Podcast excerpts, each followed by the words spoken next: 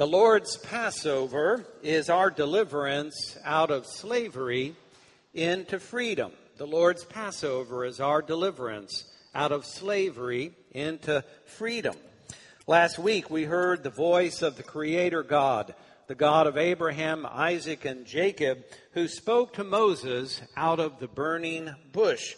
He called Moses to confront Pharaoh to allow the children of Israel, now enslaved in Egypt, to leave and to worship God. This week, we hear the preparations for the deliverance the sacrifice of the lamb, the blood on the doorpost of all those children of Israel, the meal, and then the Lord's passing over his obedient people and judgment falling on the gods and the people of Pharaoh. The children of Israel were delivered out of their bondage in Egypt, their slavery into freedom. Now, who doesn't remember Charlton Heston at this point? Of course, anyone who is not a very young person remembers that at this point he has his staff that the Lord told him to take to confront Pharaoh and he raises his arm, and all of the waters begin to part for the children of Israel to make it into safety, into their freedom. Well, that day, the Passover was instituted, the event itself, and then the commemoration. The children of Israel began to wander in the desert for 40 years. They finally arrived at Sinai, and they received the law. And ultimately, that law said, love God with all your mind, soul, heart, and strength, and love your neighbor as yourself. They took this law and covenant upon themselves with God, and it wasn't very long before they broke it.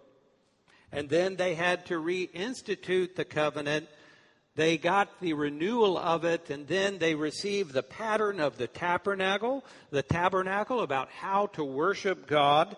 And ultimately, the story of the children of Israel is a failure, a failure of freedom. Because that freedom that they were given was not able to really help them ultimately because they continued to break the covenant. They continued to fail to love God and to love their neighbor. They continued to fall into idolatry. And it finally meant judgments at two points with Assyria and with Babylon. And we know that that's part of the story.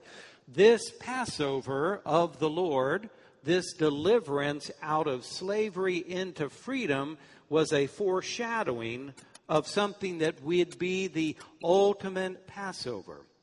The Passover is the archetype of salvation and deliverance, and the Passover that led the children of Israel out of their bondage foreshadowed the ultimate Passover of the people of the whole world. And that's the Passover of Jesus in his death and in his resurrection. So the Lord's Passover is also included in the death and resurrection of Christ. Jesus, the, old, the incarnate God of Israel, offered to God what everyone owed. Jesus, the Messiah of Israel, offered to God his life the life that culminated in his loving God with all of his heart, mind, soul, and strength, and loving the neighbor, that's us. That's everyone in the whole world. Loving the neighbor as him very as his very self. And so it was a sacrifice that was offered willingly by Jesus and received and accepted by the Heavenly Father. Jesus gave God God's due. Jesus gave God what was owed by all of us by this sacrifice and offering because he's the only one who loved God and loved his neighbor.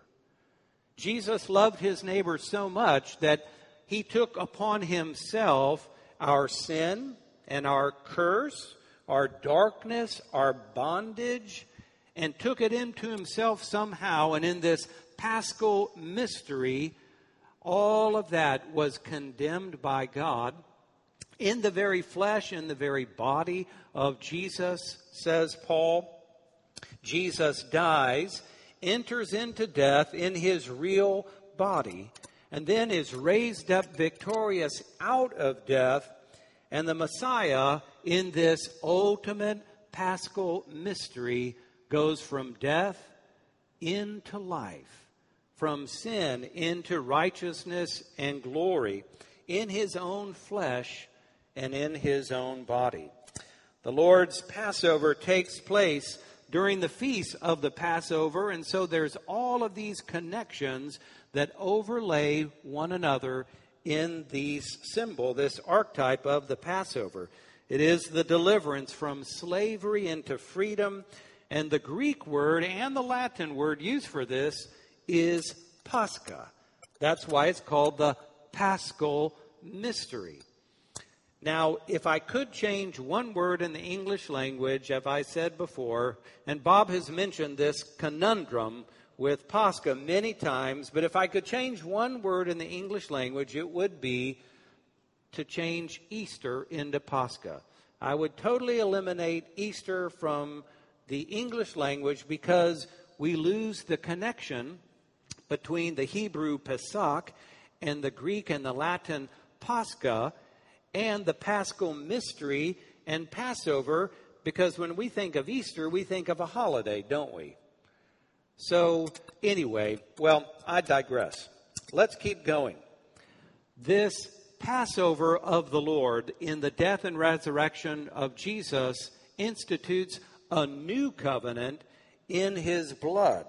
A new covenant, and we are brought out of sin and into righteousness in Jesus, out of the death and darkness of sin into righteousness and life in Jesus. And how does that work? Well, that works because we are placed into union with our own personal Pascha, our personal Passover. I don't know if you've ever heard that as a term for baptism, but it is a term that is used that your baptism is your personal Passover your personal Pascha. Why is that? Well, it's because that's how you were joined to Jesus in his death and then joined to Jesus in his resurrection. And that's how we move from death into life. We pass over along with Jesus. We can see this in the words that we use for our baptismal liturgy. Listen to this. It says, We thank you, Almighty God, for the gift of water over it, the Holy Spirit moved in the beginning of creation. Through it, you led the children of Israel out of their bondage in Egypt into the land of promise. In it, in this water, your son Jesus received the baptism of John and was anointed by the Holy Spirit as the Messiah, the Christ, to do us, to lead us through his death and resurrection from the bondage of sin into everlasting life. That's the personal Pascha, the personal Passover that each person that goes into the water and with the action of God the Holy Spirit, we go from death to life. It continues through this water of baptism, we are reborn by the Holy Spirit. And so we pass over in and with Jesus.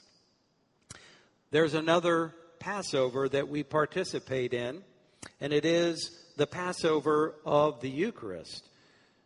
I counted up quickly two or three or more are gathered here today, and the Lord is in the midst of us. Hallelujah. But every Sunday we commemorate that Passover of Jesus in his death and resurrection. And what do we say? Christ, our Passover, is sacrificed for us. We commemorate, we remember, but we also participate because we say Christ is sacrificed for us, meaning that we enter into the once and for all eternal sacrifice of Christ. Because Paul reminds us that before the foundation of the world, before the creation, the Father knew what the cost would be, and the cost would be that the lamb would need to be slain even before the foundation of the world. The paschal lamb, Jesus, would need to be slain for there to be redemption, for sin and death to be conquered, to where freedom would be a part of God's salvation. And so we gather today as the body of Christ for this other Passover. You can see how important this word and this archetype and the action of God in the Passover is for we Christians. As I mentioned, Jesus offered to God what all of us owe. We should today leave here even more in love with Jesus with the knowledge that Jesus gave God his due on our behalf. Sin is the failure to give God his due. A definition of sin might be the failure to love God and to love your neighbor. And all of us are guilty of that. All of us continue to be guilty of that. And that's why we say in the confession, what do we confess? I haven't loved God with all my heart, mind, and soul. I haven't loved my neighbor as myself. We continue to be people that need to enter in to this new covenant where Christ continues to give God his due. That once and for all sacrifice has an application going back to the beginning until the day when the ultimate freedom arrives for us, where sin and the effects of our flesh and death are no longer a part of our life. Well, we know that we uh, are people who constantly struggle to give God his due. Paul says, Owe no one anything except to love them. Because if you love one another, you're fulfilling the law. So the law of God, the law of love, the law of Christ, the royal law, is still in effect. We are taken out of the slavery of sin and put into freedom in order to fulfill the law in order to do God's will, not just to do what we want, but in fact to become who God calls us to be, to find our fulfillment, to become like Christ, who actually fulfills the law in his death and resurrection. And so we come to the place now where we know that we have to live in Christ. Our baptism places us in union with Christ, and we have to live by the power of the Spirit, or we simply cannot fulfill this law. We can't give uh, the neighbor their due because we really can't love one another in our own strength. And I'm not talking about being nice. Uh, most of you all are nice people in general. I've known you long enough to say, yes, they're very nice people. We're not talking about being nice. We're talking about sacrificial love. We're talking about putting ourselves second and someone else first. And we uh, are in touch with ourselves when we understand that when things don't start uh, not working well for us, something inside of us can get very ugly very quickly, right? So, what do we need to really love our neighbor? Well, we need Christ and the Holy Spirit. And as I was walking yesterday morning, I found a great illustration of this because in the front yard of where I was walking, there was a family of four out there. The little boy, about five years old, he had a lawnmower and he was mowing uh, a plastic lawnmower, and I know that he thought he was doing a great job. The mom was out there, and then the dad was out there too, and he had an electric lawnmower uh, with a cord, and uh, he was pushing the lawnmower. Well, the handle comes out quite a bit, and inside the handle there was another stabilizing bar, and a little boy was there pushing the stabilizing bar, and I mean, the little boy was about that high. Now, I know that little boy thought that he was really mowing the lawn. He wasn't thinking about the fact that his dad was really providing all of the power as they mowed that lawn. That's what we have to do. We have to simply commit our will and allow God's power, the Holy Spirit, to flow through us in order to truly love one another. If you have problems forgiving someone, well, you have to enter into it with your will, but you have to allow God's power to come behind you to make it actually happen. And that's the way it is with the Christian life. God is really the power behind our ability to love our neighbor. We simply have to commit our will and to begin to walk into it. But let us not think that we can do this on our own because we simply can't. Not agape love, maybe being nice, but not agape love. So as we gather here today in this celebration of the Passover, the Passover of Jesus in his death and resurrection, let us receive the Holy Eucharist together to receive Christ in the Spirit, that power to truly love our neighbor and therefore fulfill the, the law of God. Amen.